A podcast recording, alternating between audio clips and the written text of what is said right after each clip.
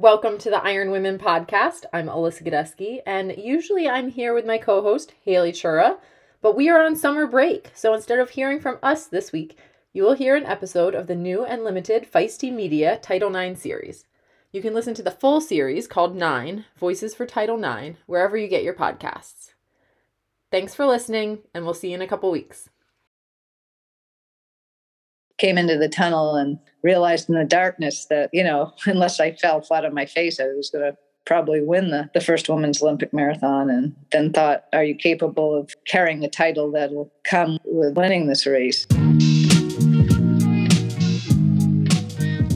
I think Scott's reaction, and I don't think he was alone, was that we don't want what Julie did to turn this into a freak show, freak show, freak show. Some people I'm sure had funny feelings about it. I know the men did. I didn't really care. Art is one of those things that can unite people with differences. It's not, you know, about skin color and, you know, all these other socioeconomic differences. You want your team to win, to win. I'm Selene Yeager.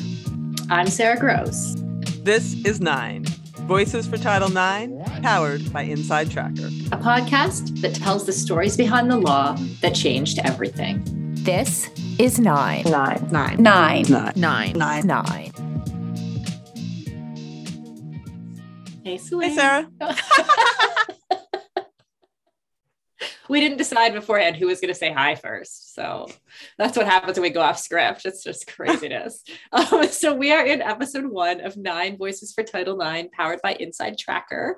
And I just want to take a minute here to thank um, the woman who did the interview this week for this show. So Haley Chura, she is the co-host of our longest running podcast here at Feisty um, called Iron Women. Many, so many folks listening will know Haley.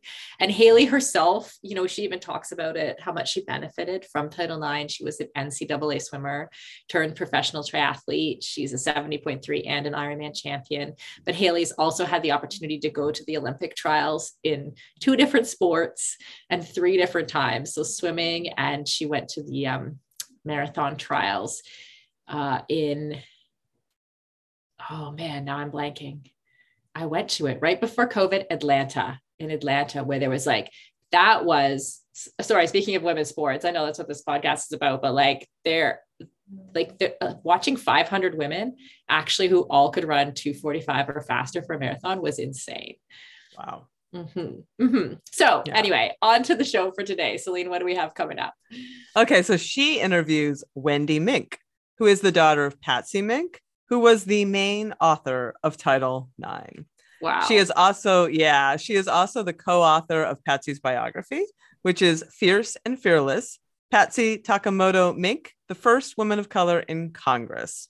And I, I have to say, I loved this interview because I didn't know very much about the background of this legislation before we started this series. And this was the first one that I personally listened to. Yeah. And I realized that this legislation was crafted by a woman who was literally setting out to change the future for all of us like she felt the urgency of seeing her daughter facing the same structural baked in sexism of not being accepted by educational institutions simply because she was female and sought to change that.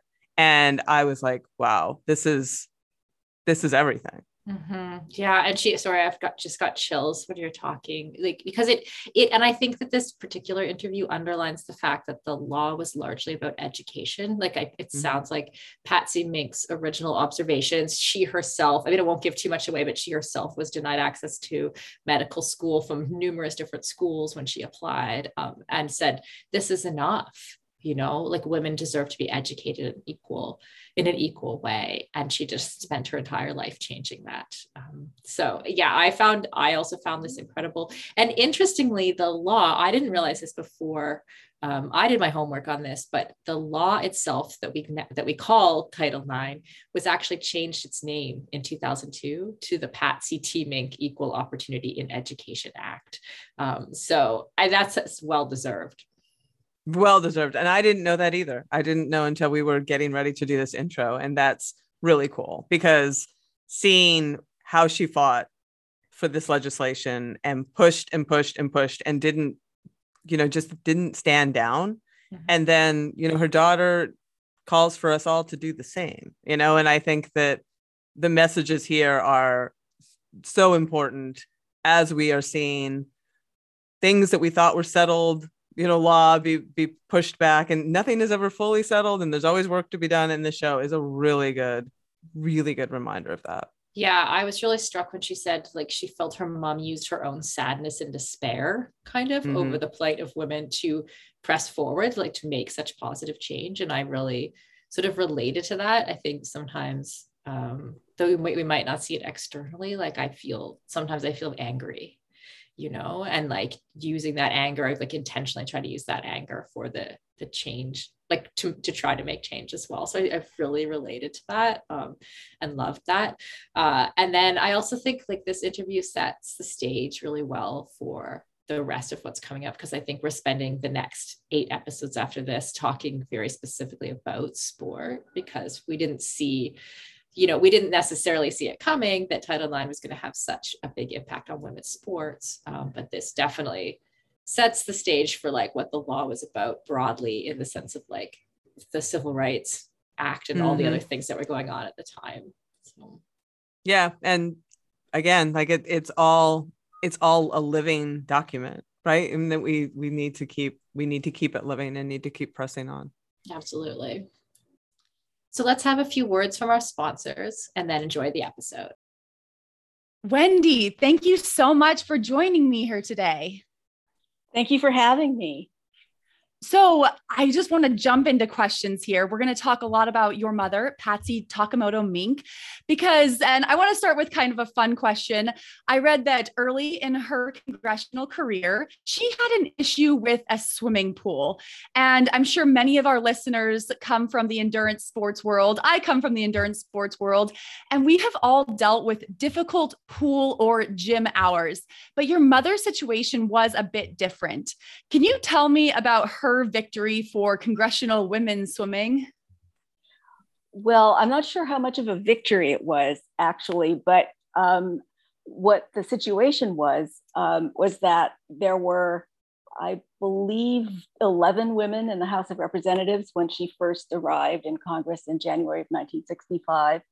And the rules of the US House of Representatives gym, um, uh, segregated women's participation in the gym to only certain very limited hours on very limited days of the week. It was like an hour and a half for uh, you know, an hour and a half per spell for maybe three days in a, in a week. So it was clearly an unequal situation for access to athletic facilities, which for most of the women, particularly, um, was uh, galling because they wanted to, to swim in the swimming pool, do laps and, and that sort of thing. So they staged a pro, or three of them staged a, a protest um, against this um, discrimination against women House members uh, and tried to um, uh, gain equality, equal access to athletic facilities in the US House of Representatives, to gain equal time and integrated time for use of the pool. Um, and so forth. And they gained ex- slightly expanded hours, but they didn't gain the full um, sort of, uh, you know, sort of comprehensive sense of, of equality. And they certainly didn't get locker rooms. So um, the the rest of the battle got played out 20 years later or so, but they they took the first step in sort of exposing this inequality in Congress, this sort of anti-democratic exclusion of some members from participating in a place where the guys did a lot of business. You know, you hear all the time of of uh, male Congress members talking about making deals with fellow male Congress members or coming to understandings over, you know, uh, swimming or basketball or things like that. And the women were completely excluded from that, and so they wanted to stand up for themselves, not only for the athletics but also for the access to common social spaces where um, business was conducted. Yes, and it might have taken 20 more years, but I'm sure the women in Congress today are thankful for your mom and those steps that she took and recognizing inequality and taking action to make some major changes, which is kind of a theme of her life. And One of those big changes came in 1972 when Patsy was the co author and sponsor of Title IX, which in 2002 was officially renamed the Patsy T. Mink Equal Opportunity in Education Act. And so you, along with Judy uh, Tzu-Chun Wu, a co authored your mother's biography, Fierce and Fearless Patsy Takemoto Mink, First Women of Color in Congress. Um, it was just released earlier this month. And so you are someone you knew your mother intimately, and you also are her biographer. So can you tell us a little bit in that same theme of taking life experiences and taking noticing things and taking action how how her key life experiences influenced her commitment to create legislation that was centered on gender equality in education well, I think that um, her life exper- experiences were instructive to her, as as was her reaction to some of those experiences. Um, but she took not only her own life experiences, but the experiences that she learned from others um, that were also important into kind of a package of action that she thought it was necessary to carry forward um, into policies like Title IX.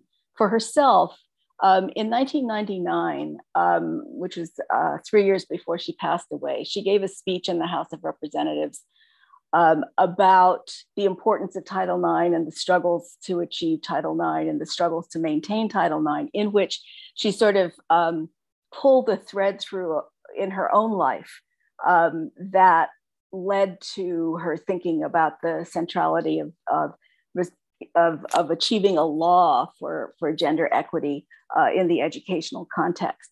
When she was in college, she experienced race discrimination and took action against that. Um, as a student enrolled at the University of Nebraska, she was discriminated against for purposes of housing. So um, that sort of strain of discrimination sort of was etched very deeply in her um, in her consciousness as a, a recent or soon to be graduating senior from college. She applied to medical schools and was rejected. Um, in some cases, she was told she was a, it was because she was a woman. In general, one can uh, deduct that it was because she was a woman, because at the time, only 5% of, of uh, enrolled, enrolled students in medical schools were female. Uh, when she, she then went on to law school, uh, when she graduated from law school, nobody would hire her, explicitly saying that she was a woman, she was a married woman, she was a mother. All three of that basket of excuse was um, proffered as reasons why firms didn't want to hire her. Uh, when she tried to take the bar exam in Hawaii after returning from law school, she was initially denied because she was married to a man who was not uh, born in Hawaii, born and raised in Hawaii. So she was assigned the uh, the domicile identity of her husband, um, irrespective of her own uh, origins and her own citizenship and so forth. So all of those kinds of um, experiences of exclusion and subordination and dismissal surely you know sort of informed her consciousness both in the employment arena and in the education arena.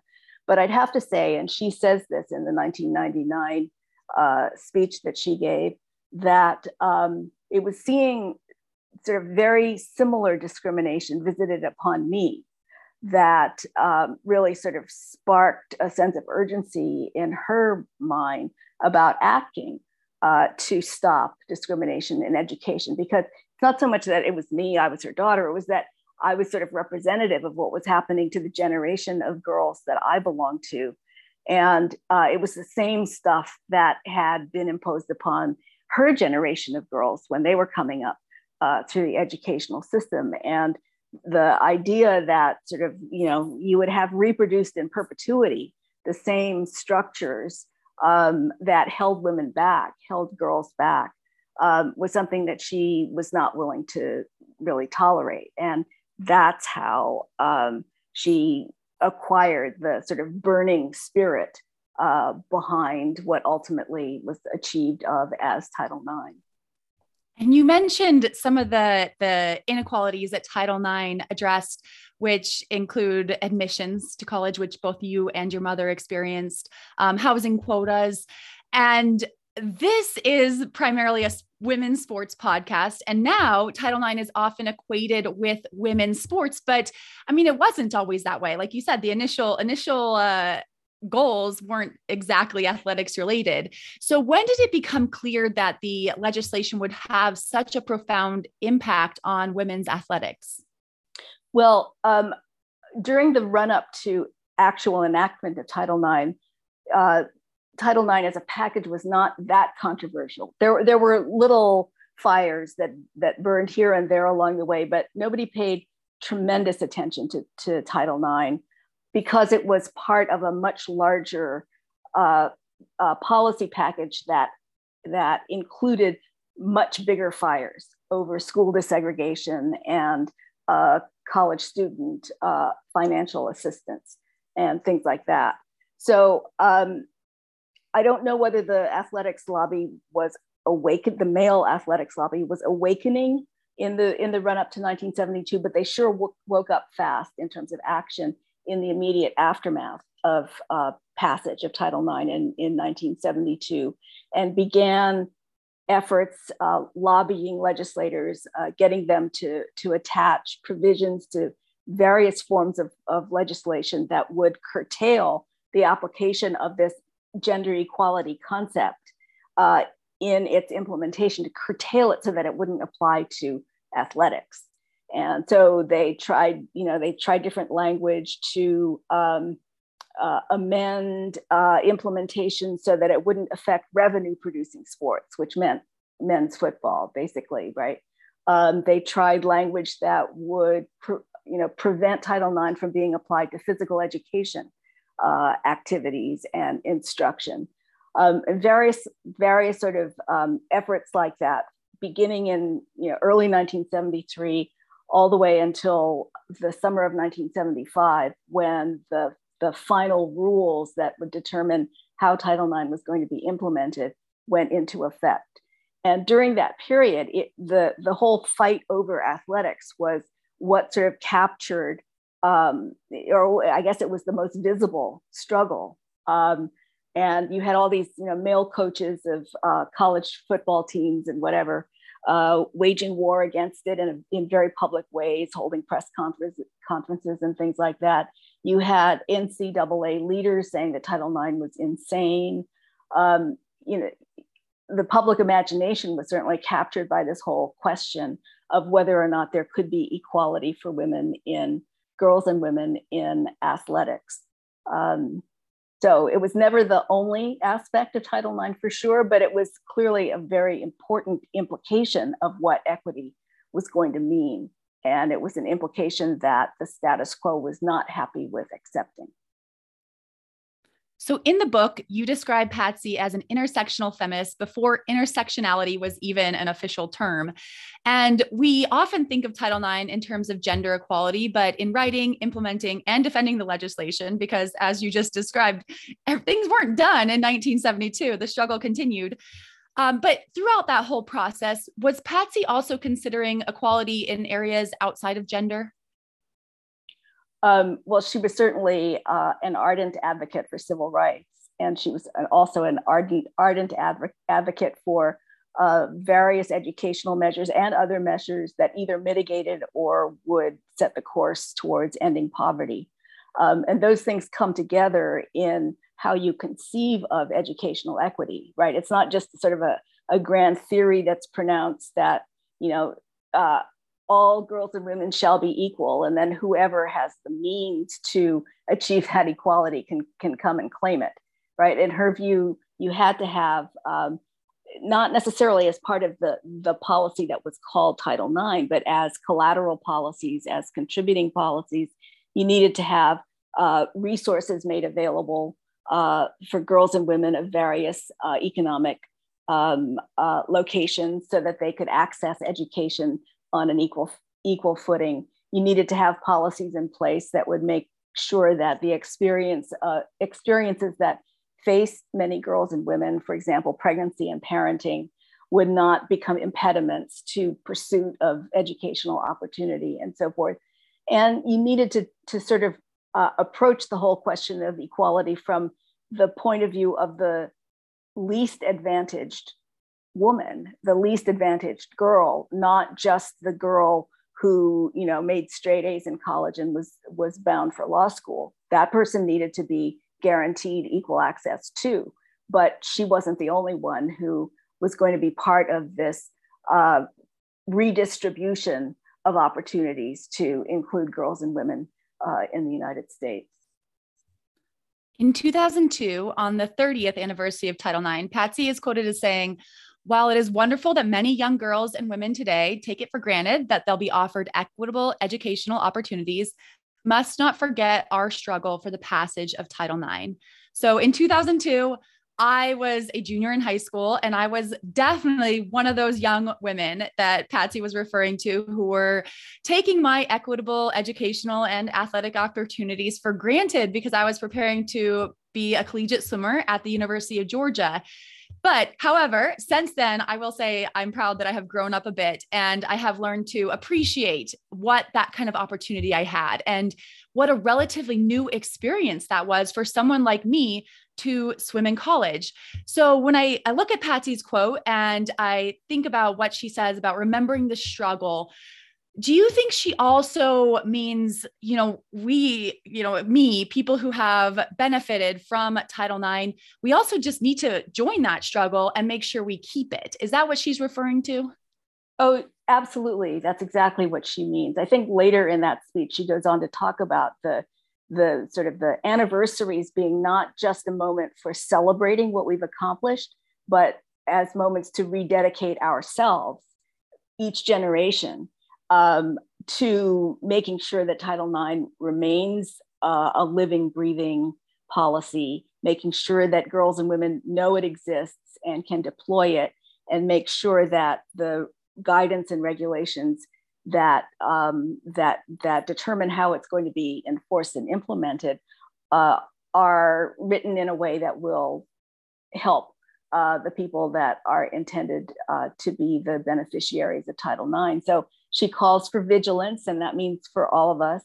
Uh, she wants all of us, or she wanted all of us to engage in the struggle because if you look through the decades after 19, the 1970s, after the 1975 uh, challenge by the athletics lobby and so forth, um, the struggle was never over. You know, the struggle um, about protecting, defending Title IX, keeping it on the books, the, the struggle to make sure that it was enforced equitably, all of that was was raging in the 80s it was raging in the 90s all kinds of backlash against uh, girls and women's equity in the educational process and in the athletics um, uh, scenario especially um, emerged in in all of those decades. So um, it was never something that you could just sort of say one and done you know okay we have equality now? Let's let's rest on our laurels. And you know as anybody knows who's reading the newspapers today girls and women in schools and in high schools and colleges are still fighting for equitable facilities, equitable resources, and, and so forth um, in order to make the, the promise uh, come true. And we have seen some recent victories for equality in women's sports. We've seen the equal split of World Cup bonuses between the US women's and men's national soccer team. And for the first time in the history of Ironman Triathlon, my sport, um, this October's World Championships in Hawaii will feature an equal number of women and men professional qualifiers. So these victories aren't happening in federally funded educational and institutions. And so they're outside the scope of Title IX. But do you think these wins are an indirect result of Title IX? Um, I definitely think so. I think that um, obviously the professional sports and the adult um, competitions are are not directly reached by Title IX. But I think that you know once you once once it was admitted that that uh, girls needed access to physical education on an e- equal basis with boys, right, which was the big struggle in the mid 1970s. That began a process wherein you know a whole um, mass of, of young girls, young young women, um, could develop their talents in athletics, even discover their, their talents and interests in athletics, and then go on to pursue it in um, arenas that, that you know, uh, extend beyond the actual educational uh, environment. So yes, I, I, definitely think that Title IX is part of this whole um, explosion of talent, uh, and definitely, um, you know, is kind of a an anchor or an inspiration or uh, something like that behind the the fight for equitable uh, sharing of of uh, uh, revenue and things like that um, by male and female teams. So recently, I was talking to a man and he casually mentioned that he was on a collegiate swim team until it was canceled due to Title IX. So I'm sure you've been in a situation like this, as have many of our listeners. Do you have a good response for this kind of comment? Well, I don't know if I have a good response. I mean, part of part of my response is that the person probably doesn't know his facts because um, you know title title ix was never intended and there's nothing in the language of the regulations or the law that suggests that title ix is about cramping educational opportunities for anyone uh, on behalf of some other group of, of people. Uh, you know school individual schools make their decisions uh, and sometimes they they, in order to sort of not have to bear responsibility for the decisions that they're making about the teams they want to support, they'll blame Title IX as the you know the reason why they're cutting back on a male sport. We saw a lot of this in the 1990s with cutbacks at at uh, university level for uh, things like wrestling, right? Um, and it's it's really wrong to blame Title IX. Title IX is about creating a, a, a palette of inclusion in athletic ac- activities. And there are perfectly, um, uh, you know, predictable uh, guidelines for how school how schools shall be measured in their uh, pursuit of that that equity. Title IX does not demand that there have to be um, exactly equal numbers of teams or that there has to be exactly uh, or, or that there needs to be co-educational access to football or anything like that right? Um, title ix is about um, making advances towards equity. Title ix is about uh, making sure that the interests and talents and uh, uh, you know sort of demands of young women are attended to to the same extent that they are for young men um, and you know that's not a soundbite, but uh, it's a very frustrating kind of uh, blame game that gets uh, perpetrated against Title IX and against uh, girl and women's sports by teams that are male teams that are suffering from cutbacks. They need to protest their schools, um, uh, you know, to to make sure that their schools are making proper decisions. Um, but they shouldn't blame equality for the decisions that are being made.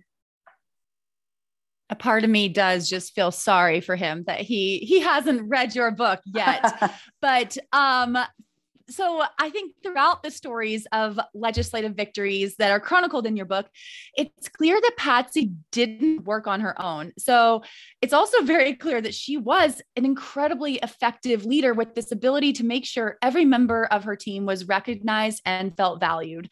So how do you think she developed that leadership skill? Um, you know, I I really couldn't uh, point to anything uh, in particular or you know like a leadership course or something that she took where she learned that strategy. I think it was a, a the the um, commitment to collaboration i think was kind of a something that came naturally. It was there in her very first political struggle which was as a student of color at the university of nebraska protesting discrimination in housing. Uh, she sort of she led that protest. She was the one who uh, wrote letters to the editor of the student newspaper and complained to the administration or whatever, but she built a, a coalition uh, that lifted up her voice and she in turn lifted up their voices and ultimately they they secured a change. So i you know and i think that was a that was a learning experience that she carried forward into political life into policy making life that um, you know that that coalition and solidarity are kind of important values uh, to practice in uh, in pursuing your activism whether it's you know uh, at the grassroots level or in, in the halls of uh, the legislature. And you also write about Patsy's fearlessness. You noted that she often stood up for issues that, in her words, were, quote, ahead of the majority.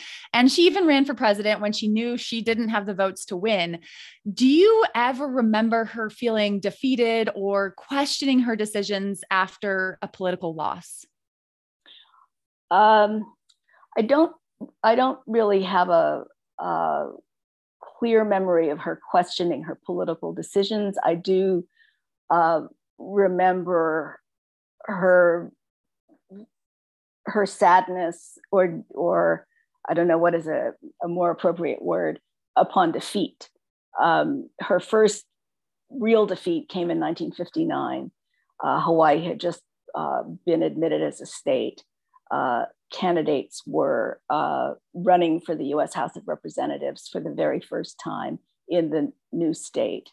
And she ran and she lost that election. And it was a particularly uh, vicious campaign. And there was uh, all kinds of misogyny that was deployed in the, in the course of that campaign. And you know, by the by the end of it, she certainly knew that she was not going to win, but um, when she did lose, you know, when the loss was confirmed um, on election night, she she despaired. I think she despaired for 24 hours um, over the the ways in which stereotypes and and biases, bigotry, um, could sort of shut people down. But she was never somebody who sort of remained in that frame of mind for long. She always sort of would would take a feeling of of sadness or frustration or anger or despair and try to turn it inside out into uh, sort of a, a, reason to press forward politically. Uh, you may not be able to press forward in the way you thought you were going to be going, but you could still press forward for the things that were your goals in the first place, which for her were always um, issues like peace, like equality, like social justice, like the environment, right? I mean, none of those things, uh, uh, you know, depend upon a single individual winning a single election, right? So uh, her her whole philosophy was, well, it, she would have, you know, really been happy to be a champion in elective office at that moment, but if she's not, she needed to figure out other ways to uh, to keep those fights going, to sort of keep on keeping on. And how lucky we all are that she didn't stop in 1959 because she did so many incredible things after that. I want to ask about you because you grew up as a child of a public figure and a public figure who had so many firsts to her name. What was that like for you? Um, well, you know, when she was um, doing the first thing in which was primarily 50s and 60s and a little bit maybe in the 70s she wasn't self-consciously trying to be the first anything. She was sort of doing what she felt called to do. Um, and um, so i wasn't really aware that she was a first. I mean sometimes it, my father would say oh so did you know that you're the first blah blah blah whatever the situation was but that was not really the the uh, sort of at top of mind around the dinner table for sure.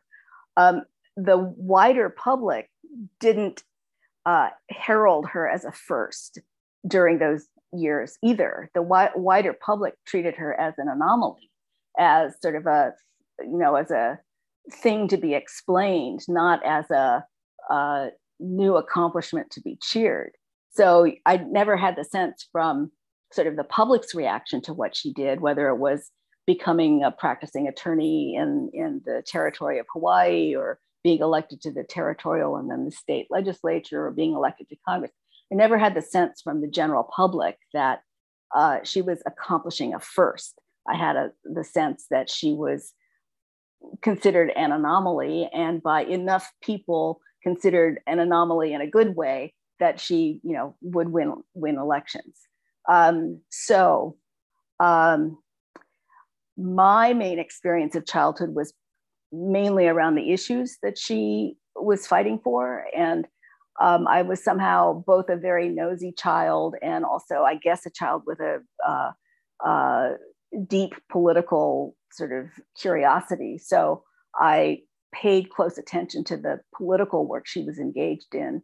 And that was probably unusual for the time, but um, it certainly made for a fascinating uh, childhood to, you know, go to protests and rallies and uh, watch um, other people um, uh, recruit uh, support and help my mother and watch my mother uh, assist in all of that. That was um, that was probably a very different childhood than most. And and you did sort of follow in her footsteps as an activist and have continued her work. Did that feel like i mean it sounds like that was totally by your own your own initiative that again i, I do think it, you, you're talking your book about being six years old and recognizing the importance of what your mother did. And i think that's incredible. I mean i do think that is a little unusual but you you didn't necessarily rebel and think i need to do something totally different. You felt comfortable following her path. Is do i have that right?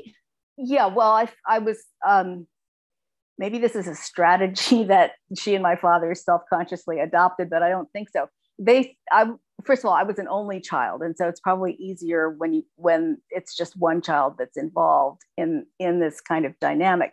I was very integrated into their activities, and it was a you know it was a different time where you could take your kid to lots of places that you wouldn't necessarily take your kid today.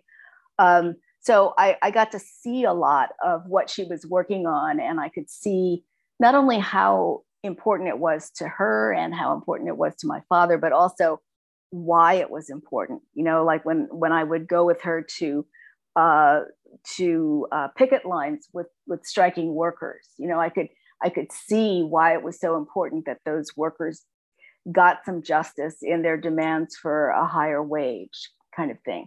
And those things all sort of registered deeply in my consciousness as things that i thought um, were important to struggle for. And so i you know i went about growing up to do that kind of work my, myself not as a candidate not as a elected person not even as a public person particularly but certainly um, uh, sort of committed to the, the same causes with you know um, with a sort of camaraderie with my mother around them and so I listened to your interview on the Asian American History 101 podcast, and you called the current moment in politics so much darker and scarier than any moment in your political life. So, do you have advice for people who are listening and they might not be quite as fierce or fearless as your mother, but they want to follow the trail that she blazed?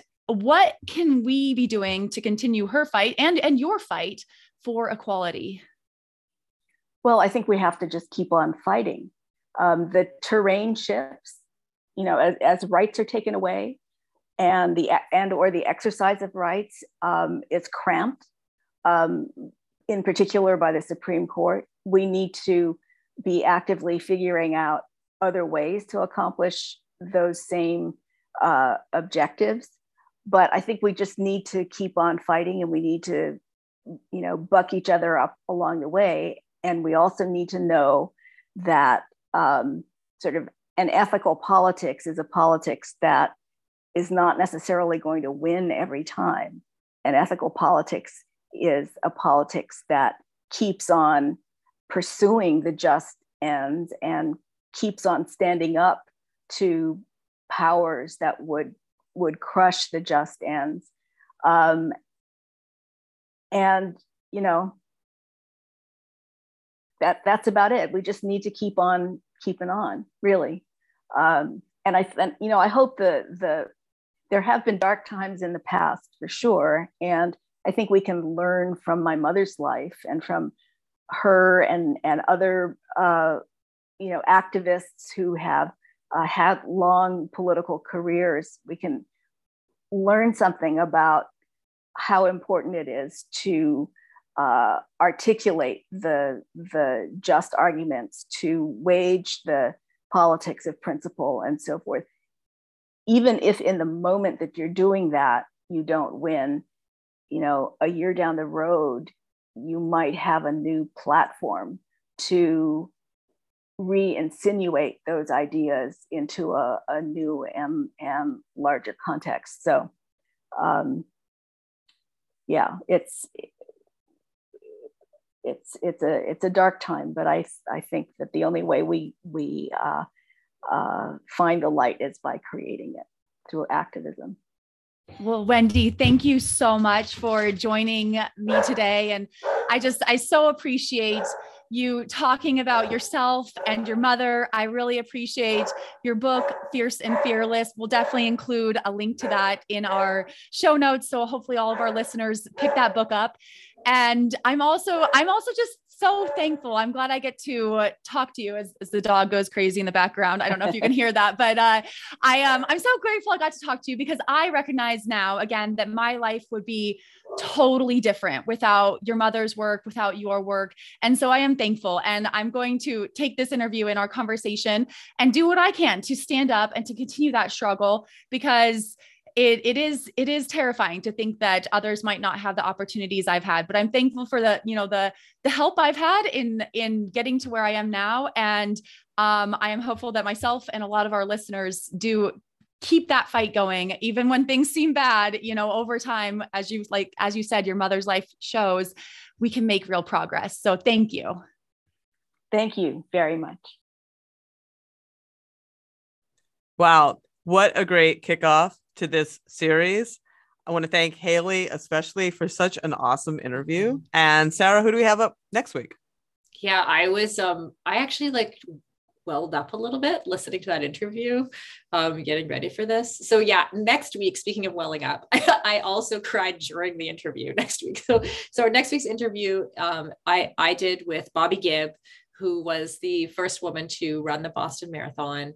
Uh, unofficially, Kathrine Switzer I guess officially, though she I, I don't really know how they define that because I don't either. But in 1966, I do know now that Bobbi Gibb traveled for three days across the country, hid in a bush, and jumped out and ran the Boston Marathon, even though she was told she she wasn't physically capable of it, even though she knew she was because she ran 26 miles on a regular basis. She ran um, it fast and she she ran and she ran fast. So super stoked for next week. But yes, thanks again for the awesome interview, Haley and Wendy. Nine Voices for Title IX, powered by Inside Tracker, is a feisty media production. This episode was produced and edited by the amazing Amelia Perry.